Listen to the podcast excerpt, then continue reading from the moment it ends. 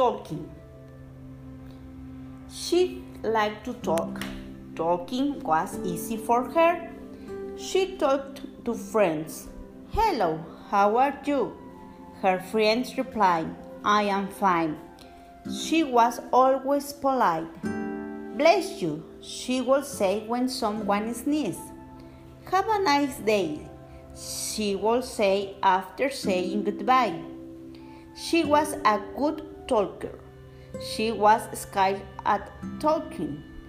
She talked all the time. She talked over the phone. She talked during class.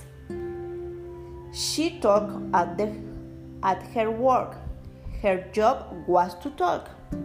She helped customers buy things.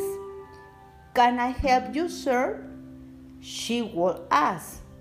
Every day she talked to customers. She was always helpful. Thank you for taking the time to talk to me. A customer says one day. You are very welcome, she said and smiled. Talking is a good skill to have. She practiced every day.